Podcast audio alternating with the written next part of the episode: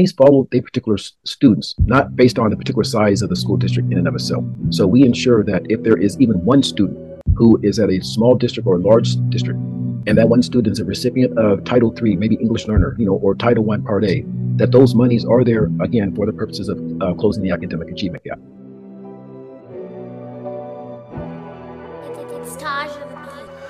And welcome, ladies and gentlemen, boys and girls, guys, gals, and non binary pals, to another episode of All the Above, the show that gives you an unstandardized take on education. I'm Jeffrey Garrett, one of your co hosts, and I've been a middle and high school principal and a high school social studies teacher. And as always, I'm joined by. What up, family? It's Manuel Rustin, your favorite teacher's favorite teacher. I'm a high school history teacher here in the Los Angeles area. This is year 19 in the classroom for me. And this year, of course, is all the above your home for news and analysis of all things pertaining to our world of education. Shout out to anybody who is joining us for the very first time. Know that we are available on YouTube for sure, video episodes, super dope editing and all that good stuff, super dope guests and all that, but also as a podcast on every podcast streaming app. So however however you found us, welcome. We hope you enjoy what you hear or what you watch, and uh, if you do, please remember to hit that thumbs up. And and also do know that we have so so many past episodes with a lot of really dope guests ranging or speaking on topics ranging from early childhood education, shout out to Mr. Enna from last episode, all the way to like pretty much anything you could think of. There are very few topics that we haven't touched on yet, Jeff. We are we are spanning every corner of the education landscape here on this show. And it's December, mid December, early December ish, and holidays are approaching. Winter break is approaching. Jeff, how are you doing as this year winds down? Well, Manuel, I will say uh, doing well, doing well. It's definitely uh, crunch time in my universe of work, uh, getting ready for a big uh, mid-year event that we have uh, coming up fresh off the break, or really before the end of the break in January. Uh, so, so a lot on the plate right now. Schools, of course, are busy. Just you know, trying to sprint to the finish line here uh, at the end of the first semester. So, to all of the uh, tired educators out there, I feel you. We feel you, and uh, hang in there. Just a you know, couple weeks to go here.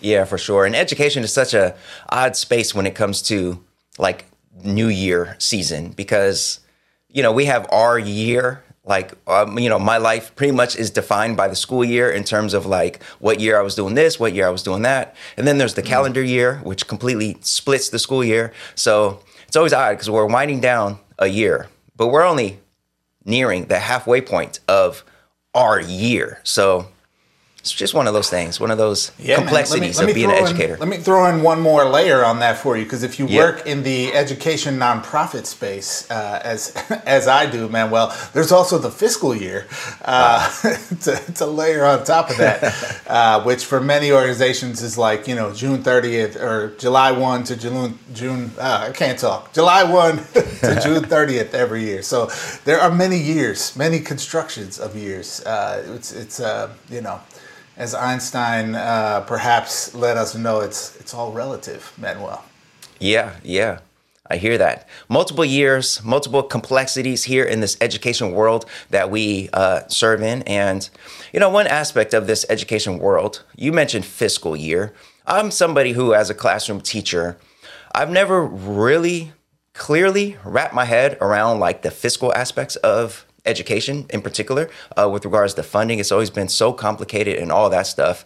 And I don't believe we've discussed that on this show ever, really, besides obviously references in our Do Now stories to uh, items related to school funding and whatnot. So, Jeff, I don't know if you're okay with this, but I was thinking today, uh, maybe on our agenda, I was wondering if we could do something around school funding and like trying to understand it because a lot of our listeners are are parents and caregivers and other folks who care about education but aren't really in those meetings at the district or at the state or at the federal level around all these numbers and formulations and all that. So I don't know, man. Is there is there a possibility that our agenda for today could uh, take some time to try to understand the fiscal aspects of this education thing that we are working in?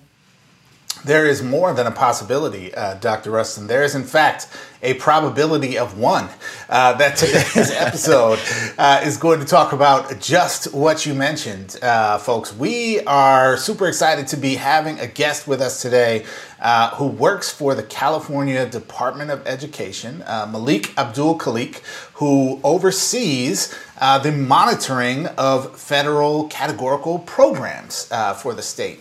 And for those who might be saying, well, what does that mean?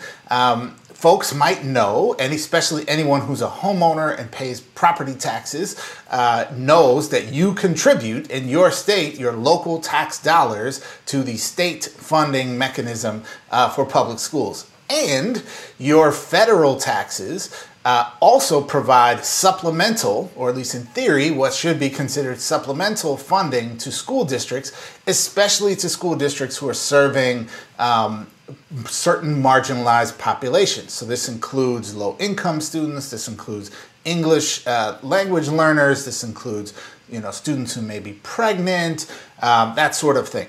So uh, we today are having a guest, Malik Abdul Khalik is going to help us um, kind of unpack and understand not only, uh, I think, to your point, uh, Manuel, how some of these things work, but also doing so with a bit of an equity lens, right? And really thinking about what are the ways in which school funding intersects with the history of racism, classism, uh, discrimination in our country with things like you know redlining that shapes residential patterns that impacts school patterns that impacts our funding system so we're hopefully going to connect some dots today um, educate folks a little bit about how these systems work and also think about what does it look like for our government budgets to at least try to help us close certain equity gaps in our educational system. So, uh, going to be a fascinating conversation. Uh, you definitely don't want to miss it. Well, Jeff, it sounds like we go learn today. It's going to be some learning. We're going to get our learn on um, around this. So, folks, again, all of the above, we try to take a look at news and headlines and, and things going on in the world of education. And more than anything, we try to push our thinking around the system that we are serving in and working in. And I myself am somebody who have worked in the system for a very long time, but I don't really understand school funding very much at all. So I very much appreciate having all the super dope guests that we have on the show uh, to expand my understanding of this very complex system that we are that we are immersed in. So that sounds super dope. But up first, we have our do now. We're going to take a look at recent headlines in the world of education. All right, that's coming up next. Stay tuned.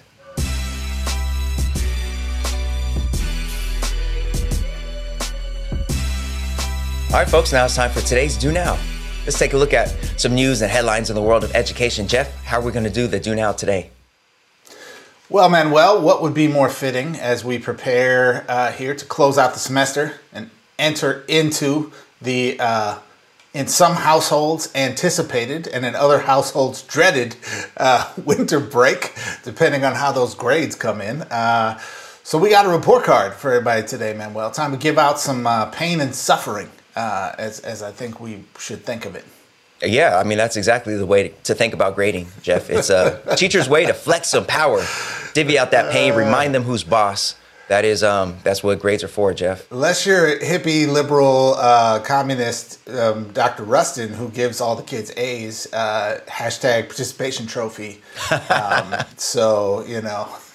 yeah, there we go. All right, yes. Jeff. Well, forget all that participation stuff. The first grade that we have for today is, in fact, an F.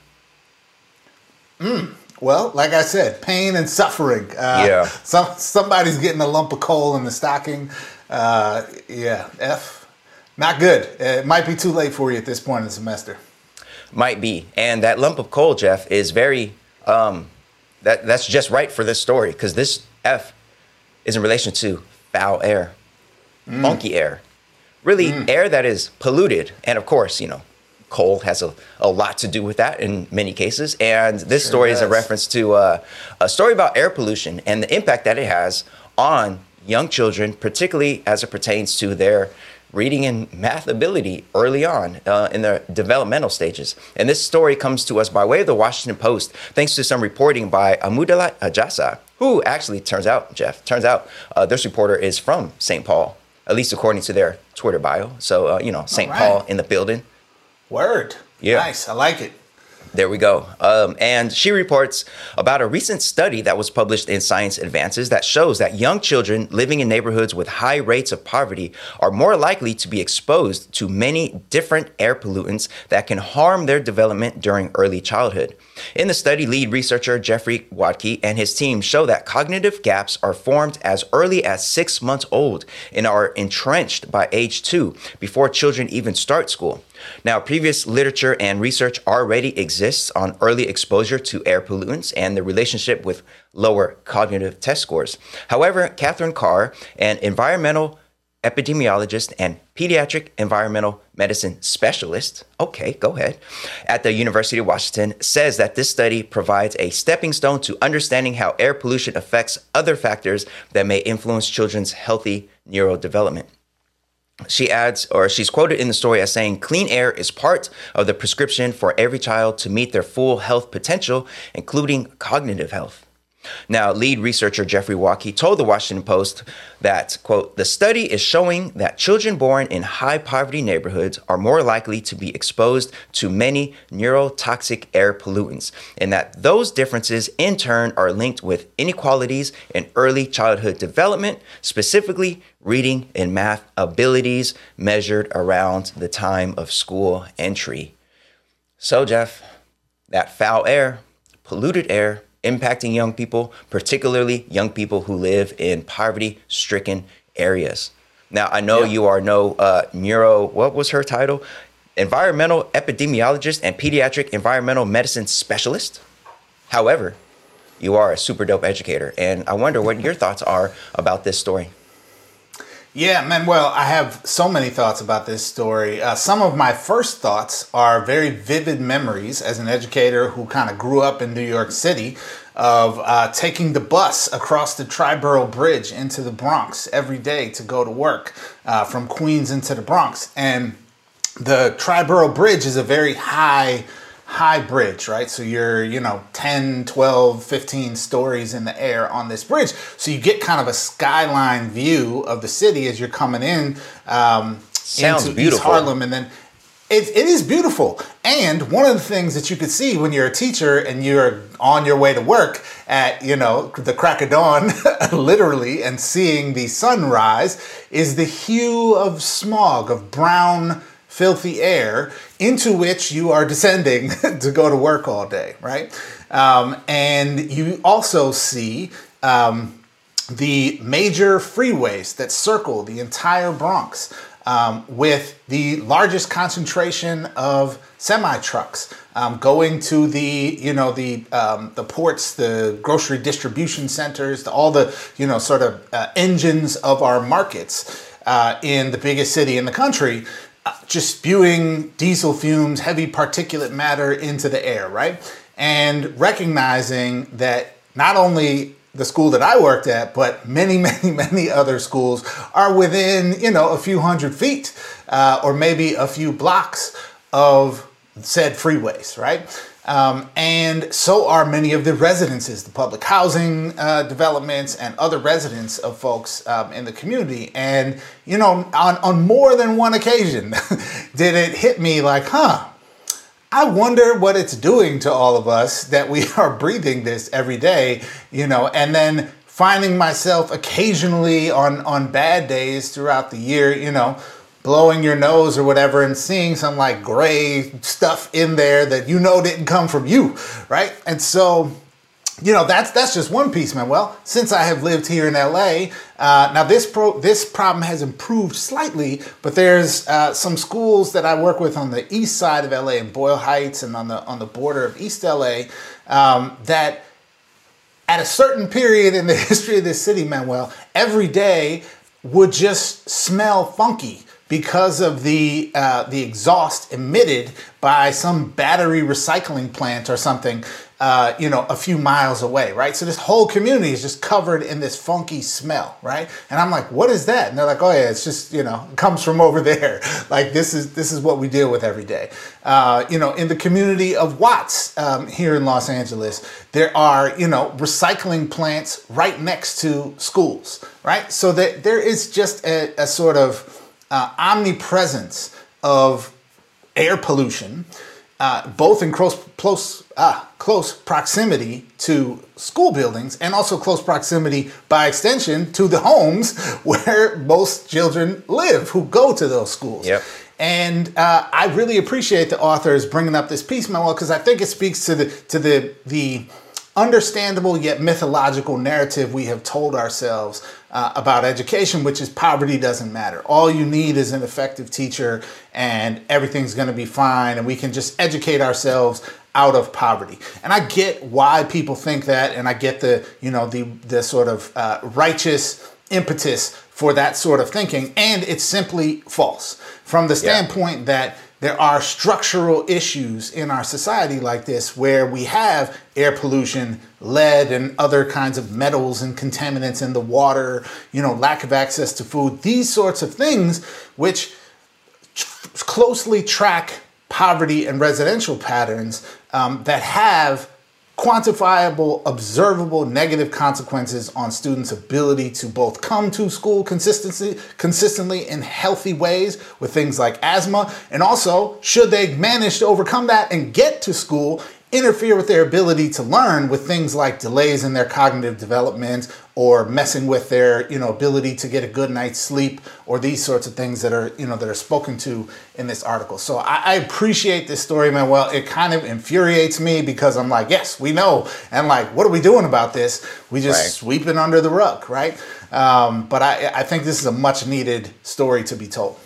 Yeah, no, absolutely. And this is another reminder that climate justice intersects quite directly with racial justice. And if your anti racist agenda does not include climate justice within it, then that's a major problem because here we have these effects on our environment impacting our young people and disproportionately black and brown young people, marginalized young people who live in these neighborhoods who are already feeling all the impacts of poverty itself, but also having this foul air. So there's that. Also, it, you know, obviously we've talked a lot about learning loss, and there's folks out there who are up in arms about learning loss. And those folks, I don't think, have paid much attention or say much about the lost learning that's happening at the tender age of two when these students are so far behind in their neurodevelopment and some of their some of the neurodevelopment issues are according to the study entrenched because of the quality of the air around them. So if you care about students being behind because they had to uh, remote school or be, uh, being behind because this or that, but you don't really care about students being behind, young people being behind, perhaps for life because of the quality of the air in their neighborhood, then I don't know if you really care about learning loss at all, actually. Um, also, this makes me think about folks out there, you know, in, in Los Angeles, you, you were mentioning the Bronx, the Bronx, and out here in Los Angeles, so many families, because of the cost of housing, the rising cost of housing and the housing crisis, generally speaking, so many families have had to move out there to what is considered the high desert, inland empire area. And I've before on this podcast referred to the Inland Empire as like the dusty area of Southern California because that's my childhood memory of visiting my dad in Moreno Valley, just a lot of dust. Um, but nowadays, there's so many and you know, I want to apologize for that. I want to apologize for that. Lovely folks out there in the in, in the Inland Empire. Shout out to everybody who's living out there, Riverside, Moreno Valley, and all that good stuff. Um, but now, you know, it's in the news quite a bit now because of all the warehouses being built out there. A lot of warehouses being built out there, and we are seeing already the impacts of having so much trucking around that area and the, what that's mm-hmm. doing to the air. And as all these families have had to move out there because they couldn't afford to continue to live in in this Los Angeles city proper, they're also being impacted by all that pollution, which so far is apparently going pretty much unchecked. So yeah, it's we we have to have to prioritize and do more discussion around climate justice and how it is involved in our overall efforts for educational justice because all this is intertwined.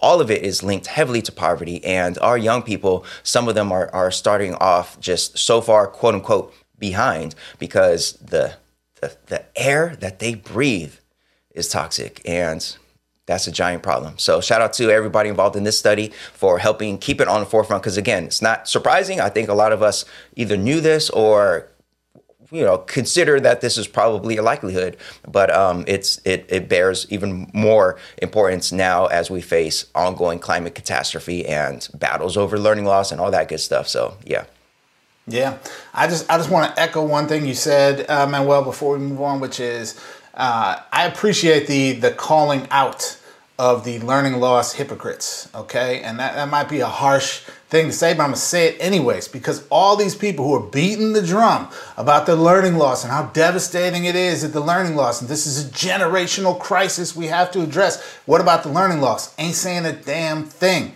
about the dirty air, about the dirty water, about any of the other issues, man. Yep. And so, and, and certainly not coming at those uh, the cul- the quote unquote culprits. I shouldn't even say quote unquote culprits. The actual culprits Actual, of yes. these things, major industry uh, in this country that are spewing death into the atmosphere and harming our children.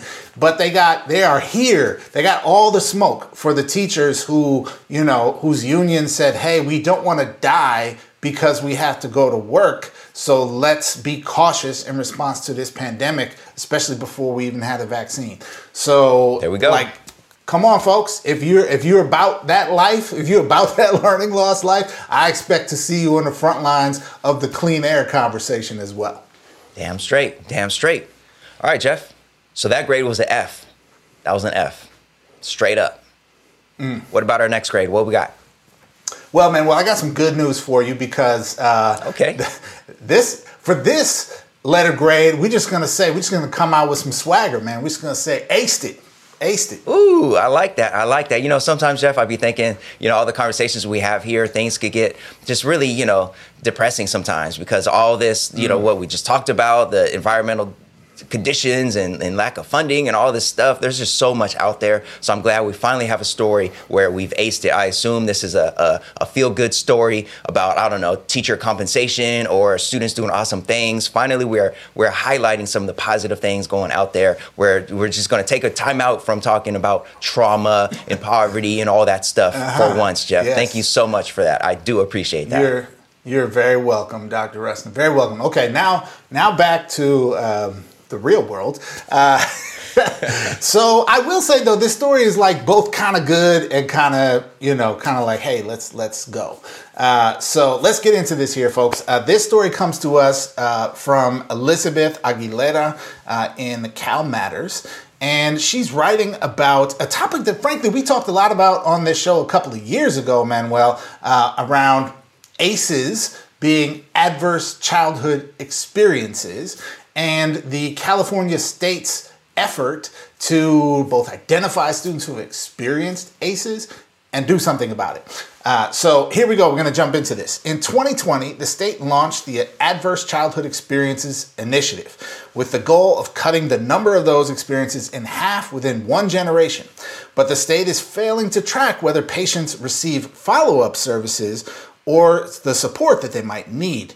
More than 6 in 10 Californians have experienced at least one adverse childhood experience, and 1 in 6 people have experienced 4 or more.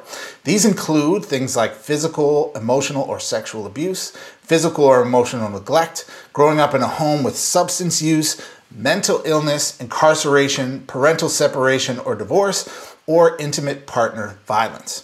Since the Office of the California Surgeon General began this program under uh, former Surgeon General Nadine Burke Harris, about 900,000 children and adults on Medi Cal, which is the state's insurance plan for low income people, have been screened. Uh, private insurance companies are required to do the screening, but they aren't required to report. Um, so, after screening a patient, physicians may make referrals to therapists, nutritionists, social workers, or other support services. A score of four ACEs is used as a marker for doctors to offer referrals. Uh, one of the goals of the screening is to prevent future adverse experiences. For adults with children, it's critical, says Emily Williams, CEO of the ACEs Aware Family Resiliency Network. Quote, one of the best ways to prevent adverse experiences in kids is to take care of the parents and help them treat their own mental illness, their substance use disorder, help them not die, help them not go to prison, help them be safe and strong parents so they can help prevent the intergenerational transmissions of ACEs to their kids. That is a huge role for providers. End quote. Now, the state reports that people with four or more adverse experiences are more likely to experience depression, become addicted to drugs or alcohol, or become homeless. They also have twice the risk for heart disease, triple the risk of chronic lung disease, and a 70% higher risk of kidney disease. This is why providers connect patients with additional services when they re- report four or more adverse experiences. So, Manuel, uh, interesting that we are revisiting this story we first touched on, I think, with some, some real excitement a few years back, and now seeing some progress, right? Uh, the state is collecting this data for hundreds of thousands, probably millions uh, of people. And we are seeing that the infrastructure to do something about the fact that people are reporting experiencing these ACEs, these adverse childhood experiences, which we know are closely correlated with all kinds of negative, negative social and educational outcomes. Uh, we're not yet responding to it. So, uh, you know, some progress, Manuel, yet some room to go. I mean, what's, what's your take on this? Yeah, definitely room to go. A lot, actually. And when we did first discuss this, it, it was quite a few years ago. It might have been during our season one, I think, possibly. Um, but in any case, I, I do remember critics at the time I don't remember if either of us said it. I wouldn't be surprised if, if you maybe brought this up, but I remember critics at the time saying it's it's lovely to have this plan to screen you know all young people uh, for ACEs, but if it's not going to be attached to actual action, then you have all this data for what? And, and, you know, and it sounds like the screening has gone way up, which is you know obviously uh, something to to be proud about in terms of having information about um, you know just who's impacted by what and what who needs the references and who needs the help. But the infrastructure doesn't seem to quite be there to make sure that everybody is being connected to the services that they need, or to even make sure that we have clear data on how much of these folks are being referred to anything. Uh, so you know, a lot of work to be done. So those critics from from a few years ago who said, "What's the point of screening everybody if you don't really, if you're not going to do anything about it?" Then you know I, I imagine they see something like this and say, "See, I, I told you this would be a challenge." And I think it's a, it was a predictable challenge, just like the challenge of expanding access to preschool, for example, universal pre uh, preschool. One of the challenges has been, well, we don't really have uh, quality. Uh, early childhood educators enough to to meet the needs of everybody. So we have all these uh, research, uh, all these stories and, and, studies showing that it's been really inequitable in different neighborhoods and different areas. Um, you know, it's, it's, it's it's a problem, and we just got to continue to work to expand. In this case, access to services, access to quality services, and just make sure that folks are being uh, referred to the right services. And I think that's a reasonable problem and it's a reminder for me personally that you know when we celebrate something um, groundbreaking, like in this case, it was a, a groundbreaking um, selection for for uh, state um, um, Surgeon General, and you know Nadine Burke Harris, Dr. Nadine Burke Harris. That that was a groundbreaking story, and screening everybody for ACEs was a, another thing that folks celebrated. and It was groundbreaking, but it's just an important reminder that like there's a lot of a lot of work that comes with that. And it's you know it's just can't you know we can't celebrate so much and pat ourselves on the back and move on to the next thing. And i think california especially does does a lot of that does a lot of like some groundbreaking legislation or policy or some something that just hits the headlines and it's like hell yeah. But then it's like ah the actual you know bringing it to action bringing it uh, making it actually you know uh, serviceable on the ground. That takes a lot of work and by then a lot of folks have stopped paying attention. So you know yeah. There's that. Yeah, you know what you're making me think of, Manuel, is two things. Is that they're like this feels like a little bit of a sort of social equivalent to when you order something uh, or you buy a product at the store and it has a little label on it that says, this product uh, contains chemicals which are known to the state of California to cause cancer. And you're like, okay, thanks for telling me. But like, yeah.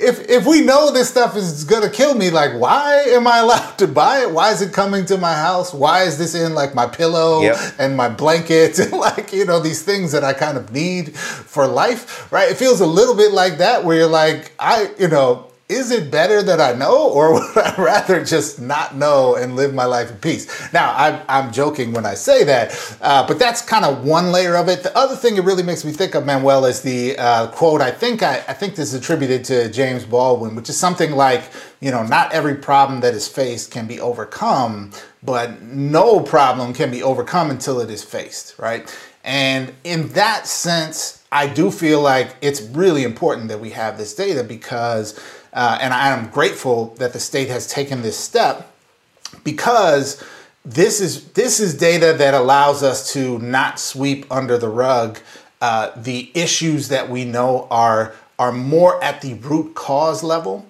of a lot of these social phenomena that we like to just blame on schools in particular, right? And say like, oh, the kids can't read, or the you know these sorts of sweeping statements, uh, which you know, of course, schools have some responsibility um, in that area. And we are not sending people to school with the right conditions to support their healthy development, to support their learning, to support their ability to engage, right? In far too many situations. And we're not resourcing schools or resourcing other social uh, agencies, right? I mean, the article talks about how just like there's teacher shortages, there are also shortages of nutritionists and physical therapists and mental health, uh, you know, workers and therapists, right? And so, you know, we are seeing a, a, a kind of structural under resourcing of the things that we need to care for people at the same time as we got, you know, nice liberal politicians out here talking about not only should we not defund the police, we need 100,000 more police across the country or whatever crazy number they, they are funding now with our with our federal tax dollars. So, you know, in the in that sense where our budgets are moral documents, we have made choices about where we're willing to invest dollars and where we're willing to say like, well, if it takes 6 months for you to get in to see a therapist, you know, or you don't have mental health coverage as a part of your health plan, so you have to pay out of pocket, uh, you know, good luck. Yeah. Yeah, no, absolutely, and I, I've experienced that myself as a teacher. You know, this this also had me thinking about you know how many students I've referred to this or that type of service, and you know I, I'm wondering about these physicians or these folks who are supposed to make these referrals, and I'm sure a lot of them do, and they don't really follow up because they don't really have it in their you know capacity to follow up on everything because of, of just you know the, the nature of the work. And you know, as a teacher, I've referred to I refer students to all sorts of stuff, and I don't always get to follow up because it's just it's I'm swimming in so much as as a classroom teacher, and there's so many students, and there's so many challenges. And I, I recall a student who who was receiving some services and needed those services to be ongoing, but summer break was coming, and those services were not going to be be available during the summer. And that just speaks to what you just said about like we just have a lack of like support. We don't have enough people. We don't have enough services out there to meet the needs uh, that we currently have. And we continue to invest so much money in policing and in other things that that aren't helping uh, with our our overall problem of trying to really boost the number of nutritionists and, and, therapists, mental health providers, and all these things. So so there's that. And I was also thinking about what you just said about like the label about uh, you know this product contains this and that whatever, which is known to to cause cancer. And for folks who don't live in California, maybe you don't see signs like that. But in California, they're no, everywhere. They do. They are do. everywhere. They see it some, everywhere. yeah, every and even the yeah. the the building that I teach in has one of those signs right at the front door, like right as you walk in, like you know, prop whatever whatever warning. This uh, and it's just like okay so it's nice, I guess, that the information is out there, but you see them everywhere, and it's like, what are we supposed to do about it at this point? So it's another one of those, yeah, um, we seem super liberal and progressive, and look what we did. We're letting you know, okay, but then what? Like, where's where's the actual support on this? So yeah, you know, ongoing fight. The fight continues, of course. Well, folks, that about does it for this edition of the Do Now. And we hope you enjoyed it. And remember that links to the stories that we talked about are in the notes below. If you're watching this video, there are notes below. Or if you're listening to the podcast, wherever the little episode notes pop up, we have links to these stories so you can read them for yourself. All right. Up next, though, up next is our seminar segment, and we are going to hopefully demystify the complexities around school funding and where school funding fits into this general overall picture of trying to do right for our most marginalized populations, those who have been historically, historically underserved. All right, that's coming up next. Stay tuned.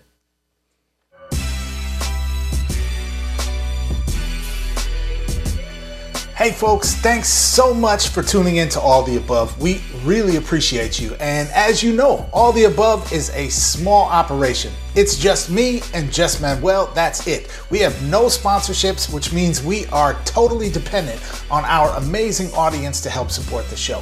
So here's what you can do go to our website, which is aotashow.com slash support. That's aotashow.com slash support.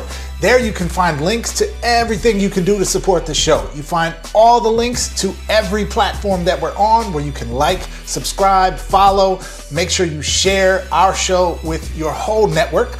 Also, you can donate there. We are on Venmo, we're on Cash App, and most importantly, you can find the link to our anchor page where you can become a monthly patron. Even a small donation once a month will make a huge difference in helping us continue to produce the show. Lastly, you can find there the link to get your flyest, best, latest, all the above show merch. Okay, all you got to do is go to aotashow.com slash support. Thanks. Enjoy the rest of the show.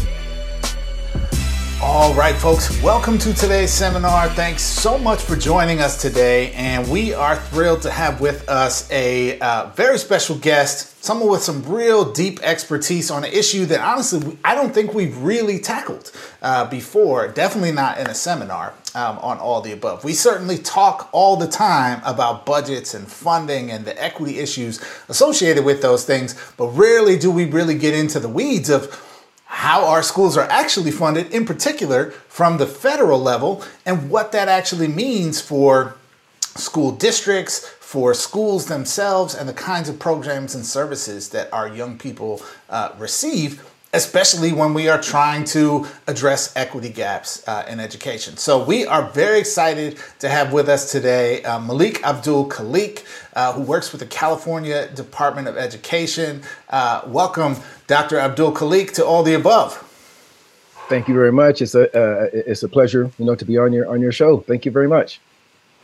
All right, let me tell you a little bit more about our guest today. Dr. Malik Abdul Khaliq is a consultant of education programs at the California Department of Education. He serves as regional team leader of federal program monitoring for the San Diego, Los Angeles, and Sonora regions. Dr. Abdul Khaliq is also a scholar of ethnic studies and the author of the books Ashley's Racialized Asymmetry and a Travelogue, Ibada Explored on Leaves of Letters and Pebble Stones of Poetry, as well as Woke, Poetic Prose on Identity, Pedagogy, Politics, and Equality. Dr. Abdul Khaliq earned his doctorate in cross cultural studies from Walden University and a master's in multicultural education from California State University, Sacramento. Uh, again, welcome, Dr. Abdul Khaliq, to the show, and I'm going to kick it over to Manuel for our first question. Thank you very much, Geoffrey. Yeah, Dr. Abdul Khaliq in the building. Thank you so much for taking Thank time out very... to be here with us on all the above. Uh, certainly, we're very happy to have you here because, you know, I myself, classroom teacher, 19 years going so far. And honestly, school funding has always been something that has really confused me. And even though I've been in this industry for so long, there's just a lot that I don't know. And I could only assume a lot of our listeners and viewers are also not really super clear, uh, really, on all the jargon and all the different uh, elements associated with with school funding. So, so your role at the California Department of Education deals with compliance monitoring and making sure that that schools and districts use their categorical funds as required by law.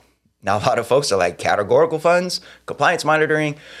Already, already, I'm lost. So, help us out some. Uh, tell us a little bit more, a little bit more about your role there, and also how, um, how it's associated with the overall picture of fighting for equity and justice in our school system. Thank you very, thank you very much, Dr. Rustin. Thank you very much, Geoffrey. Uh, one of my roles primarily, and and for for posterity purposes, you can call me Dr. Abdul Khaliq, or let's let's break it down to Malik. That's that's all fine and dandy. Make sure, me a little bit more make make me a little bit more approachable, not seemingly a, a government individual.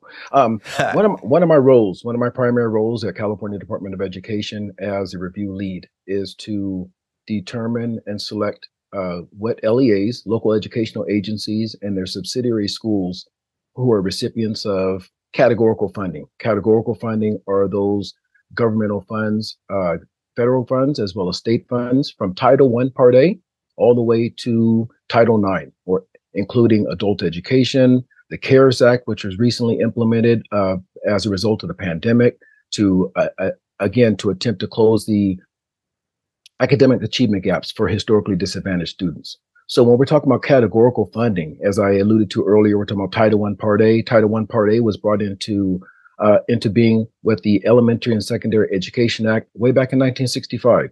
Where uh, and when we're talking about social, uh, talking about bringing in equity, you know, for social purposes, that was one of the instances where, as a result of the tumult that has swept the nation, you know, from the civil rights movement, um, addressing education, you know, as one of the components with respect to what makes up inequities within a the social milieu um, was one of the things that was addressed. So, Elementary Secondary Educational Act of 1965 brought into existence the Title I Part A program, again, for the purposes of closing the academic achievement gap for historically disadvantaged students.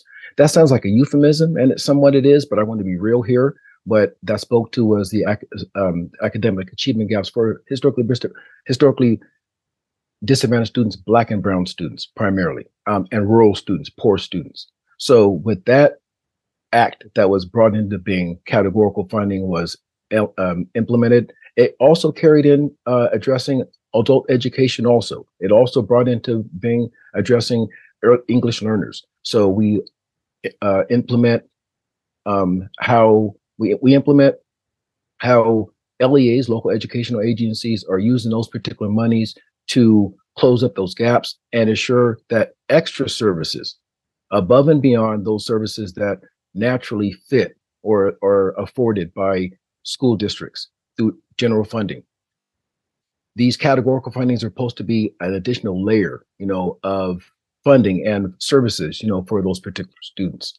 Um, just one more mention here, as I alluded to earlier. So, with respect to categorical funding, with respect to my job, as a review lead, I identify those particular school districts based on a set of risk assessments. Some of those risk assessments are uh, size your categorical programs. Categorical programs, as I alluded to earlier, could be Title I Part A, could be Title III, English learners, could be homeless education, which is critical in this day and age because each day and each day maybe as um, as a result of issues that are facing the unhoused um, school districts are not spared you know from those particular unhoused instances because we're finding that many unhoused folk are students and how we identify those individuals are sometimes the euphemism could be used as their surf uh, their couch surfing. Couch surfing implies that that individual does not have a permanent place of residence. So such that individual is identified as an unhoused individual and and in the state of California, also um, buttressed by federal federal government, we have homeless education services that are utilized uh, for LEAs, local educational agencies, as well as subsidiary schools to support those particular those particular students. So I don't mean to be as long-winded here, but we do a great deal of services with respect to identification of uh, those school districts as I said, size your categorical programs. Um, we implement uh, how schools are using uniform complaint procedures. Uh, uniform complaint procedures can you uh, focus their attention on the Williams notices. Uniform complaint procedures have focused their attention on particular LEAs as well as schools who may be utilizing uh, anachronistic or outdated um, curricular material, as we see sometimes, you know, is a result of social inequities. So um, also one of the risk assessments that I use to identify a particular school district as well as the subsidiary schools uh, for categorical um, categorical uh, review are also the uh, size of the categorical programs. Um, I want to make sure I'm, I'm covering every here. Size of categorical programs, fiscal allocation also. So the size of a particular school district, or and when I say size of a particular school district, um, the monies follow the particular s- students, not based on the particular size of the school district in and of itself. So we ensure that if there is even one student who is at a small district or a large district, and that one student is a recipient of Title III, maybe English learner, you know, or Title I Part A, maybe at a targeted assistance school or a uh, school-wide program, that those monies are there again for the purposes of uh, closing the academic achievement gap. Closing the circle with respect to what I do is I ensure the, the degree of accountability. So when we conduct the federal program monitoring review, we're ensuring that school districts as well as uh, the local schools are utilizing those particular monies uh, for purpose of closing the academic achievement gap. If they're not, uh, we provide technical assistance as well as um, compliance assistance. Some school districts may be out of compliant and it's the expectations of California Department of Education that subsequent to uh, the conducting of a federal program monitoring review and the, the conducting of federal pro- program monitoring reviews are of two sorts, either on site or online. And when we conduct these federal program monitoring reviews, um, as I said, we originally select 130 LEAs, 130 local educational agencies throughout the state of California. As you alluded to, Dr. Uh, Rustin, when you introduced me, and, and, Geoffrey, as you as you introduced me, I am the review lead for the region of uh, San Diego and Sonora, and some of the um, and some parts of Los Angeles. For the last seven years, I was the review lead for Los Angeles, the Los Angeles district uh, proper. So um, when I I share I'm sharing that information because I'm not the only review lead. I am also sharing my particular position with five of my other colleagues who conduct very much the scope and breadth of what I just had enumerated earlier. So we visit all school districts, the length and breadth of California, from Crescent City up in the northern northern part of California, all the way down to the southern border, you know, which is right um, straddling San Diego, you know, and, and Mexico. Didn't mean to be so long-winded with that, but I do a lot. yeah, it absolutely sounds like it. Um, yeah, so appreciate the very thorough uh, explanation there, um, and want to actually kind of go a little bit deeper in in one direction here, which is, you know, you mentioned all of the breadth of uh, federal programs that you oversee uh, that are speaking in particular to various types of, I guess, uh, you know, I would say uh, marginalized communities within our country. So. Yes you know, addressing low income students, students who are unhoused, um, addressing, you know, Title IX and issues with uh, gender equity and, you know, in education. And, and the list goes on there, uh, English learners. Yes. Um, so these are really structural efforts to try to uh, correct for some of the history of inequity and discrimination that, of course, we, we know well um, in this country. And I'm wondering if you can kind of help our viewers connect some dots here, because um, you know the history of redlining uh, mm. that uh, addresses or results in residential segregation mm. and its connections to you know patterns of educational inequity with schools and school funding.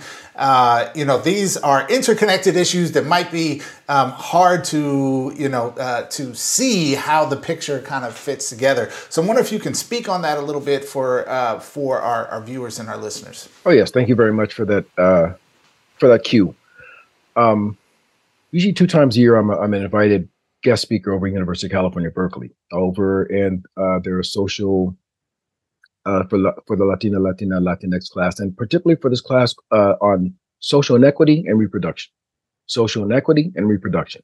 And in that particular course, I I um, delineate my duties, you know, as a California Department of Education review lead, and how it intersects with uh, my my scholarship in the fields of ethnic studies. You know, I love my job. It it, it affords me the opportunity to um, I consider myself along the lines of a Freirean uh, scholar, uh, Paulo Freire, uh, Pedagogy of the Oppressed, um, being able to uh, implement ess- essences of practice and theory and then arrive at praxis. So, how I do that is, um, as I alluded to earlier at the outset, of being able to identify these particular local educational agencies and their subsidiary schools. Um, and I said I have an easy job because in February or February, March, what we're doing is we're identifying those particular school districts, you know, that are going to or that are going to be undergoing aspects of either on-site or online um, federal program monitoring review. And again, I'm emphasizing those school districts and their subsidiary schools that are recipients of Title I Part A monies or Title III Title III monies, and along the entire scope of uh, categorical funding. Now, when I'm saying that is, uh, so when I'm selecting the particular school districts and the schools, I have a tendency to notice, and I'm sharing this at, at Berkeley, and I'm sharing this on this particular uh, podcast, that when I'm and, and when I'm at Berkeley, I have a I have a tendency to ask this particular question at this graduate level, at this for, for this particular class uh, of Latino, Latina, Latinx students, and I ask this question. I'm like, how many of us here are first generation going college students? Invariably speaking, the numbers are always 90% and above, 90% and above. And I and I ask secondly, I'm like, let me let me venture to to pr- presume or guess here that the area that you are from, that your area that you are from, maybe not may not be an affluent area. I know the answer, but I just like to, as a you know, as a scientist, social scientist, be able to uh, buttress this information. And invariably speaking, the answers are invariably invariably 85% or 90% plus. So the reason I share that information is when I'm talking about aspects of my, my job at for, with California Department of Education, I'm like, it's easy for me to make the selection of the school districts that are going to be reviewed for Title I Part A and Title III, because I noticed that if I were to bring out a color coded map, a color coded map, and these color coded maps were created in the year 1934. And here's where we're connecting the dots. In 1934, there was a governmental agency called the Homeowners Loan Corporation. Now, this is critical that I'm what I'm talking about here is because we have two types of segregation. We have de jure segregation and we have de facto segregation. De facto segregation, people are customarily accustomed with that theory as, you know, we see people living together and we have a tendency to think that birds of a feather flock together. You know, people are uh, living together because they want to live together. Uh, language is spoken, uh, you know, culinary um, cu- cuisine aspects shared, uh, ethnic, uh, racial histories shared, and things of that sort. De jure segregation is something quite different. De jure segregation is individuals of ethnic or racial uh, subsets who are living together as a basis, as a result of the deliberate governmental practices and policies that were used as, as discriminatory practices. So I want to bring this back to the Homeowners Loan Corporation in 1934 was created as a governmental tool to, number one, save those number of uh, mortgages, homeowner homeown mortgages that were at the risk of um, going going south. 1933, that's not too far from 1929.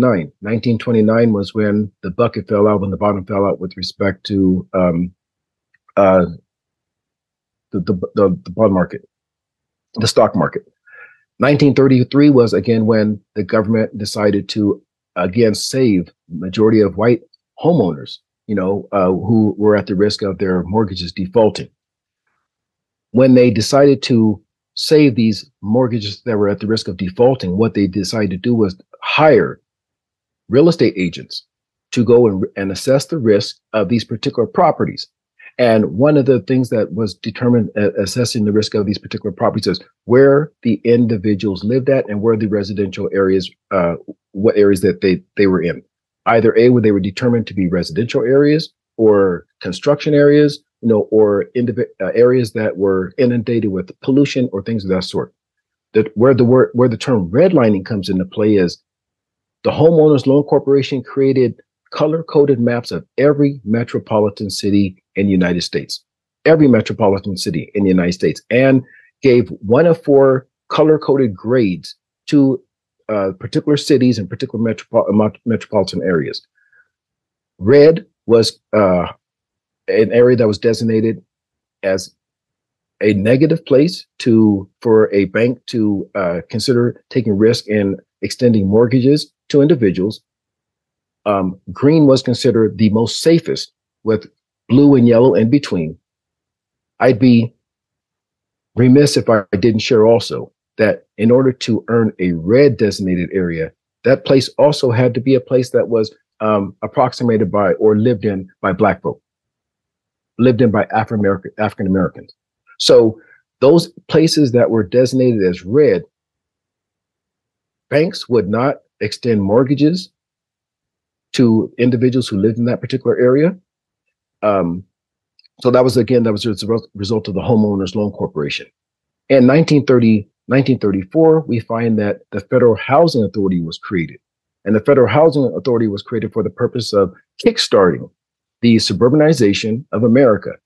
But we also find that the federal government involved itself in creating instances of segregation where segregation didn't exist because in order to be uh, a candidate to be a recipient of federal housing authority mortgage loans again an individual had to be non-black had to be non-black so we find that not only the banks not only the banks uh, precluded extension of mortgages to individuals who were black but also entire neighborhoods entire neighborhoods. I'm thinking in particular to Richmond, California, where a particular uh, Rollingwood, a, um, a suburban area was created, consisting of 170,000, 170,000 living units, and how you impact 170,000 living instances and and create a situation where no one there is able to own a house who is black or brown is then you institute restrictive covenants. So I'm trying to connect the dots here. Restrictive covenants were put into place where mortgages had, I mean, deeds had written deliberately into them that either A, a house could not be sold to an individual who was identified in that particular house as being black or brown, this extended also to the particular area that the uh, that the house was in. I think we have a tendency sometimes to forget that schools serve the immediacy of the resident, residential areas that make make them up. If the particular residential area has been identified through either A as the homeowner loan corporation with redlining, no services being extended, no mortgages being extended, no services of home ownership being extended to the individuals who live in that particular area. This is why in 1965, the Elementary and Secondary Educational Act was kicked into place, recognizing that additional services had to be provided to those particular residential areas that had the worst operating schools because they were completely absent of any additional services in the form of um, uh, services that individuals who own their own homes can, can do, utilize to improve the academic performance, you know, and, and trajectory, you know, of the students there. I know it's a long-winded way of, of wrapping everything up, but sometimes we have a tendency to, to think that um, Title One Part A or Title Three monies, you know, are just a newfound, just a newfound band-aid, if you will, you know, just to close up particular gaps. So some of these gaps have been so long-standing, and just the other day in the paper in Sacramento, I live in Elk Grove. Just the other day in the in, in the Sacramento Bee, there was an article in there about the federal um, the Veterans Administration. Now, the Veterans Administration also was an, uh, a governmental agency that was created as a means of extending services to um, United States vets who have served, you know, in the military. And one of the benefits is, of being a, a vet is you had either a reduced I mean, uh, um, monies that were extended to you know as a form of loans for for being within military service. However, this particular article that came out in the paper identified that the individuals who were discriminated most in this particular deal, if you will, you know, were African Americans and Latinos and Latinas and Latinx. You know, so again, it talked about how the immediacy of the lack of those particular fundings impacted them not only on a residential level, but also on the school level. Also, if you don't own your own home or if you had access to uh, less access to some of those resources that particularly flow freely within a suburban area or whatnot, um, these individuals, you know, were deprived of, of those particular equitable services, if you will. And just re- real quick, one of the categorical programs that uh, is in existence when we conduct federal program monitoring is educational equity also ee educational equity. So educational equity is there to ensure uh, for all students who are attending schools k through through 12 through adult that um, especially with with respect to what's going on right now uh, lgbtq you know lgbtq and those particular services are being extended to particular uh, to those those students in the absence of any type of uh, bullying, you know, or, or, or, things of that sort, you know, that that that that customarily go on. So that was my long-winded answer for for, for, for, that. But I mean, when yeah. we're and if, and if I may, Dr. Rustin and I, we met each other. You know, um, he probably doesn't remember, but I was conducting uh, a federal program monitoring review of John Muir High School, and this was a couple years ago. So I was just I was on the campus, I was passing through, you know, and I was there for those particular purposes. John Muir High School was identified as one of the schools, you know, because it's a recipient of Title One Part A monies as well as Title Three, and we're there for the purpose of, you know, it's not a gotcha, but it's there. And I usually try to draw, and I usually try to make this analogy. It's a triangular relationship, if you will. Um, the bottom corners of the triangle are occupied by educational partners. We at California Department of, Ed- of Education, we're educational partners. And the educational partner occupying the corner opposite of us, those are the respective local educational agencies and the subsidiary schools that we're visiting. However, the cardinal educational partners in this whole triangular um, relationship are those who are situated right at the top where they should be and those are the students. So presenting it in, in that sort of philosophical way, if you will, um, it it does, in a sense, uh, lessen the gotcha or the sense of uh, uncomfortability, you know, that school districts or schools customarily feel when we're we're coming out there. But I try to reframe it in a sense of, look, we're trying to ensure that uh, those services that should have been there customarily for all for all students. And one of the things also that we ensure that there's a degree of comparability when we're conducting the federal program monitoring review also is meaning that at the bottom level, all schools and all school districts should be comparable with respect to how they're conducting their affairs, irrespective of the, re- the reception of uh, categorical monies, meaning that categorical monies are only there to provide extra services. Everybody sure, everybody first should be dipping into their general funds. Um, GF, but general funds. Yeah. Well, thank you for that. I mean, when, I mean, for one, the history is so long and so complex that it's difficult to address something like redlining and its connections to education in our schools um, in a brief way, really. And after decades and decades, going on almost 100 years since, um, you know, the original efforts that produced what we know now to be redlining, um, the impacts are still out there and the in- impacts are still quite visible uh, to the points that you made about um, the students that you see invariably coming from from um, areas that are uh, quote unquote disadvantaged or have been marginalized or or redline like where where I teach now a lot has been done. Folks have been fighting for greater equity in school funding for a very long time, knowing that mm-hmm. our, our funding formulas are not um, nearly uh, doing enough to address decades and decades and decades of underfunding and, and, and inequitable approaches. So um, we want to just maybe take a moment to just ask, like, what's your what's your assessment of the current state of, of school funding? A lot has been done in here, California. The local control funding formula is a more recent effort to try to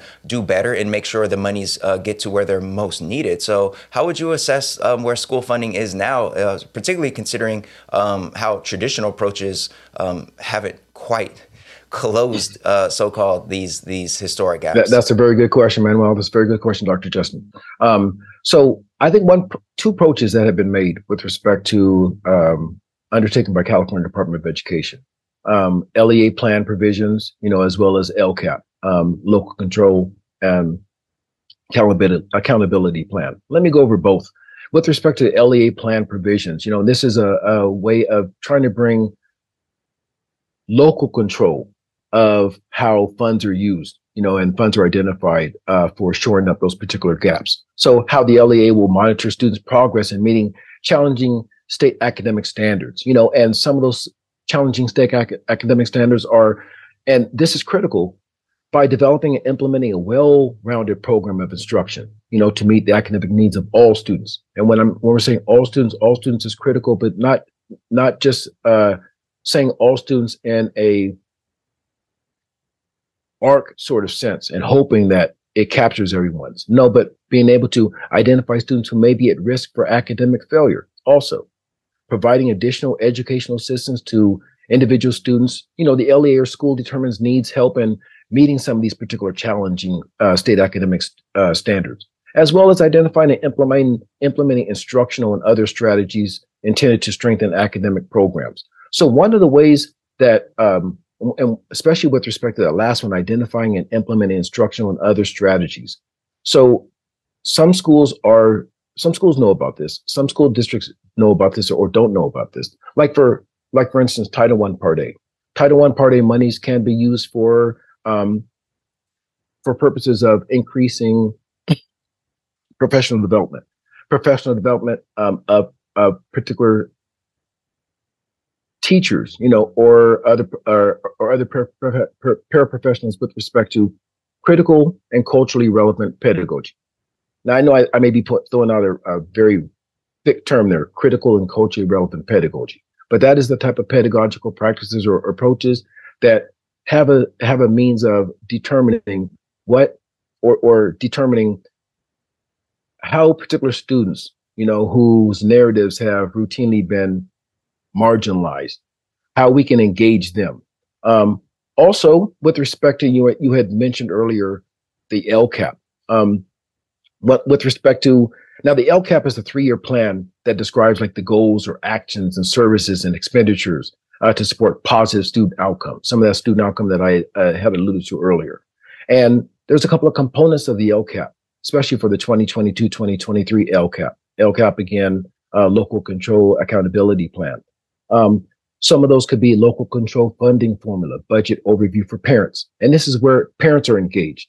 This is where we see as the California Department of Education that, again, with this triangular relationship with uh, students being situated at the top, one of the critical ways to ensure that equitable services are included are to engage parents also.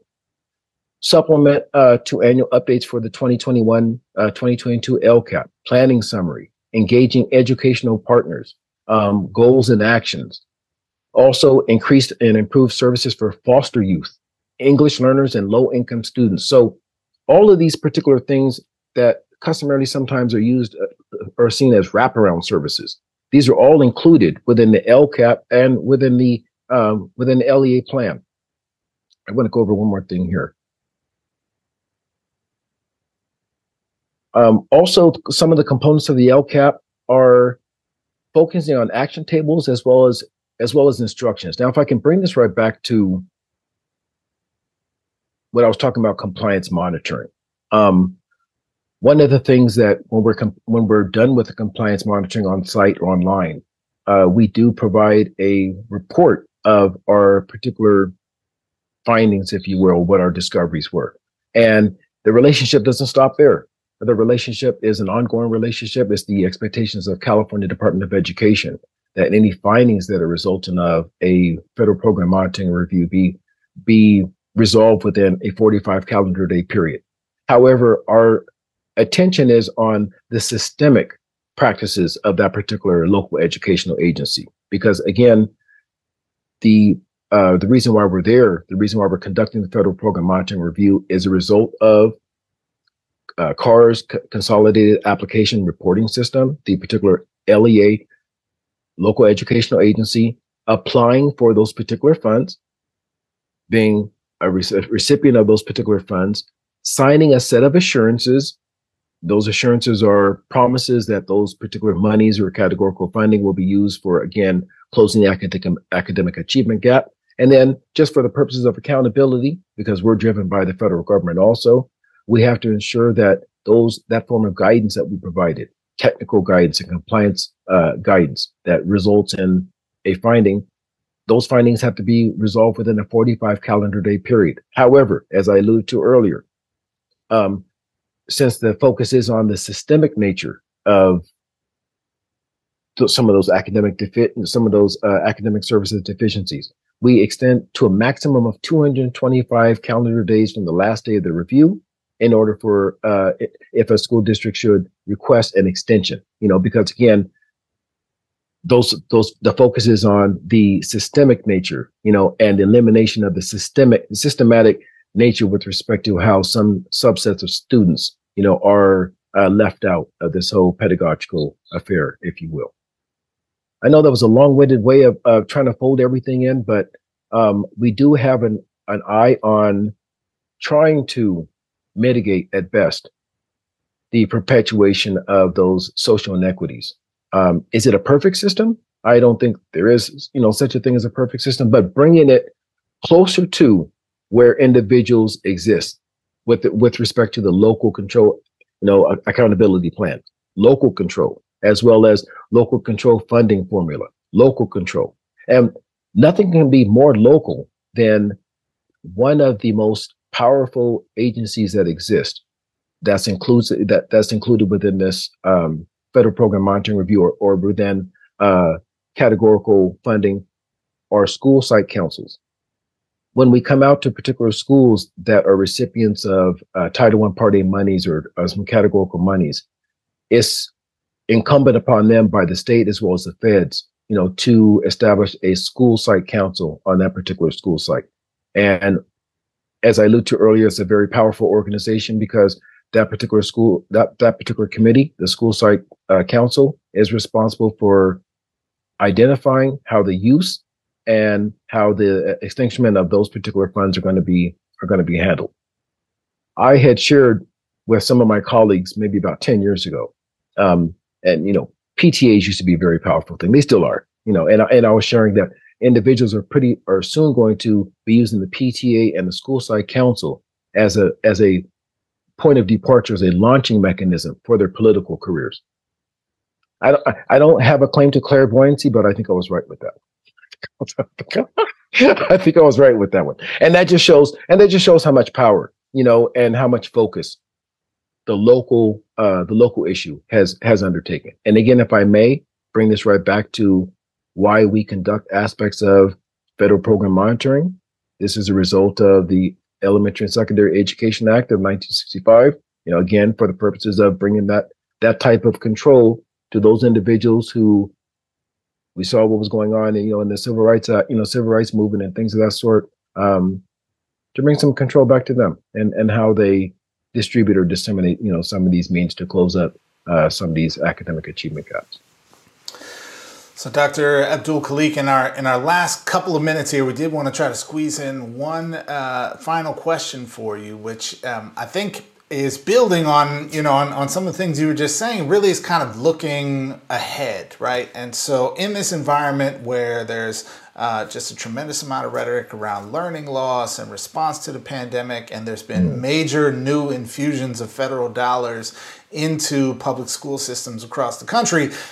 At the same time as there's now maybe escalating worry about an upcoming fiscal cliff in many uh, school districts, wondering what your take is on kind of where we should be pushing uh, in terms of you know, sort of your lens on educational financing, um, especially with a, you know, with an interest in addressing issues of inequity and, and marginalization, and what role should educators, parents, students, uh, you know, play in making that happen?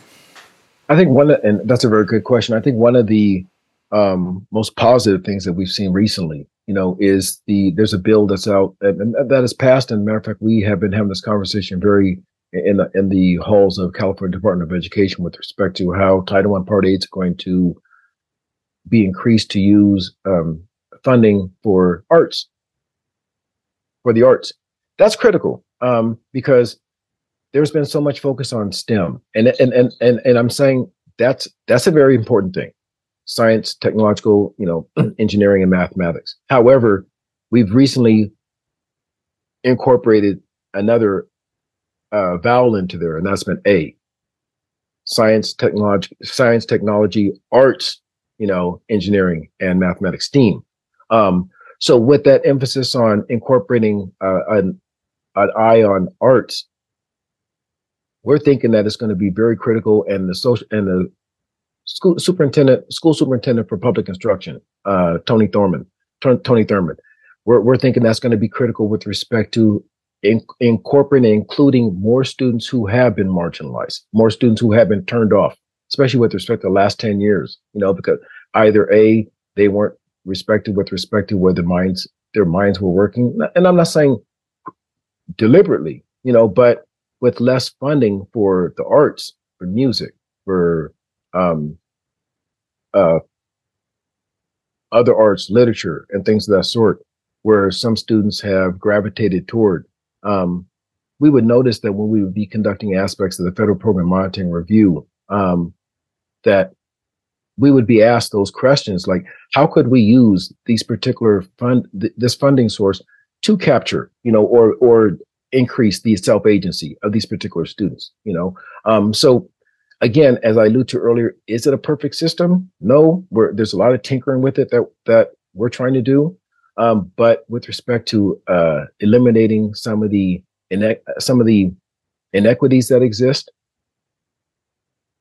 uh, if we're considering a looming recession on the horizon, and we know that with recessions, uh, a scramble for resources, those you know those who are already doing without have to even tighten up their belts more.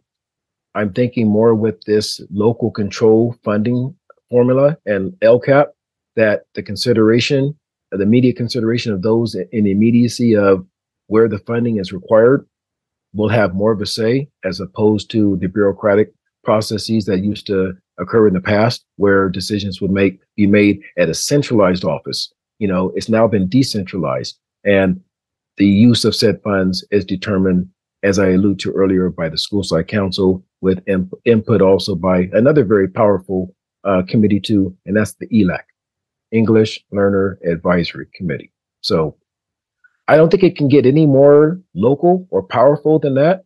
Um, as I alluded to earlier, these particular committees are being used as launch boards, you know, for people's uh, some people's political careers, and that's a good thing. I don't think anything could be more powerful than that, and and a determiner or a um, a gener up of political action, you know, and uh, and educational uh, increasement. All right. Well, uh, Dr. Abdul, uh, Dr. Malik Abdul Khalik, my apologies there. Um, thank you. thank you so much uh, for joining us today. And uh, folks, that is it for today's seminar. Uh, we are very grateful for you joining us today. Um, our amazing guest, Dr. Malik Abdul Khalik, uh, thank you for joining us. Thank you very much. And thank you for having me on your show. All of you. Thank you. All right, folks, that's it for today's seminar, but stick around for our class dismissed.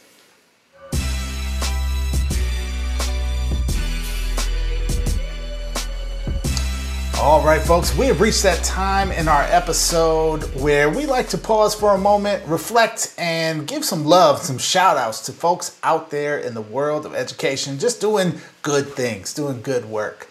Uh, so, Dr. Rustin, who do we got for today's class dismissed?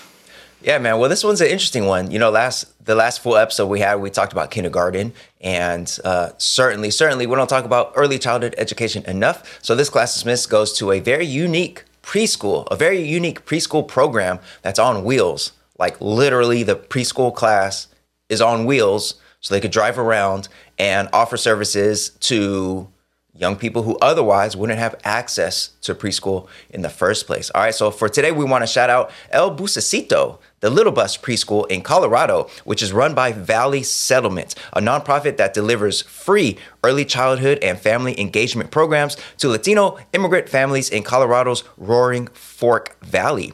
El Busesito operates four buses that travel to five neighborhoods to provide bilingual preschool education for nearly 100 children in the community. Now, there's photos of these buses in the article that we uh, pulled this from, which is a Mother Jones article by Emily Tate Sullivan. Definitely check the link uh, below to, to read more details about it. But these buses are gutted and they're retrofitted to look just like traditional preschool classrooms. These mobile spaces ho- host three, four, and five year olds in the valley who otherwise likely wouldn't see a formal learning environment until kindergarten, by which time many of their peers are already steps ahead. So, a very important service being offered here, helping expand preschool to students who otherwise wouldn't have access to it. And Jeff, these photos are amazing because like you definitely can't tell it's on a bus. Like it's just a really dope preschool classroom uh, where little kids are in there uh, playing with you know uh, blocks and things like that. And it's a very dope program, making sure to try to capture uh, folks who otherwise wouldn't have access. So shout out to everybody behind these bus preschool programs out there in Colorado. Yes, yes, yes. I love it. El Busesito. I, I love the name. Yeah. I love the work. And hey, man, if you know, if we can't uh, bring the people to school, let's bring the school to the people, right? Um, yeah. So I, I love it. I love it. Yeah, for sure. All right, folks. Well, uh, we have reached the end of today's episode, and we want to just uh, give some love and shout outs to those of you who uh, are rocking with us still at this point. You've made it to the end. Props to you. um, and, you know, since you're here, we do have one final ask for you, which is to show us some love, man. Give us that five star review. If you're listening on one of the podcast apps, give us the thumbs up. If you're checking this out via social media, uh, like this video. If you're watching it on YouTube, um, write us a review. Five star reviews are especially appreciated. And, you know, every little bit you can do to help spread the word about all the above um, helps us get the message out and keep the show going. So, um, thanks for being a supporter of the show. Appreciate you sharing it with your network, and we'll keep working hard to bring all the above to you each and every week. Um, of course, if you want to support the show, just go to aotashow.com slash support. That's aotashow.com slash support. There you can find everything you need to know about how to support all the above, how to subscribe, how to get your flyest uh, new all the above show gear uh, and swag. So uh, maybe a little gift for you or for someone else for the holidays can be found there as well. Uh, again, that's aotashow.com slash support. Thanks for joining us, and we'll see you next time. Yeah.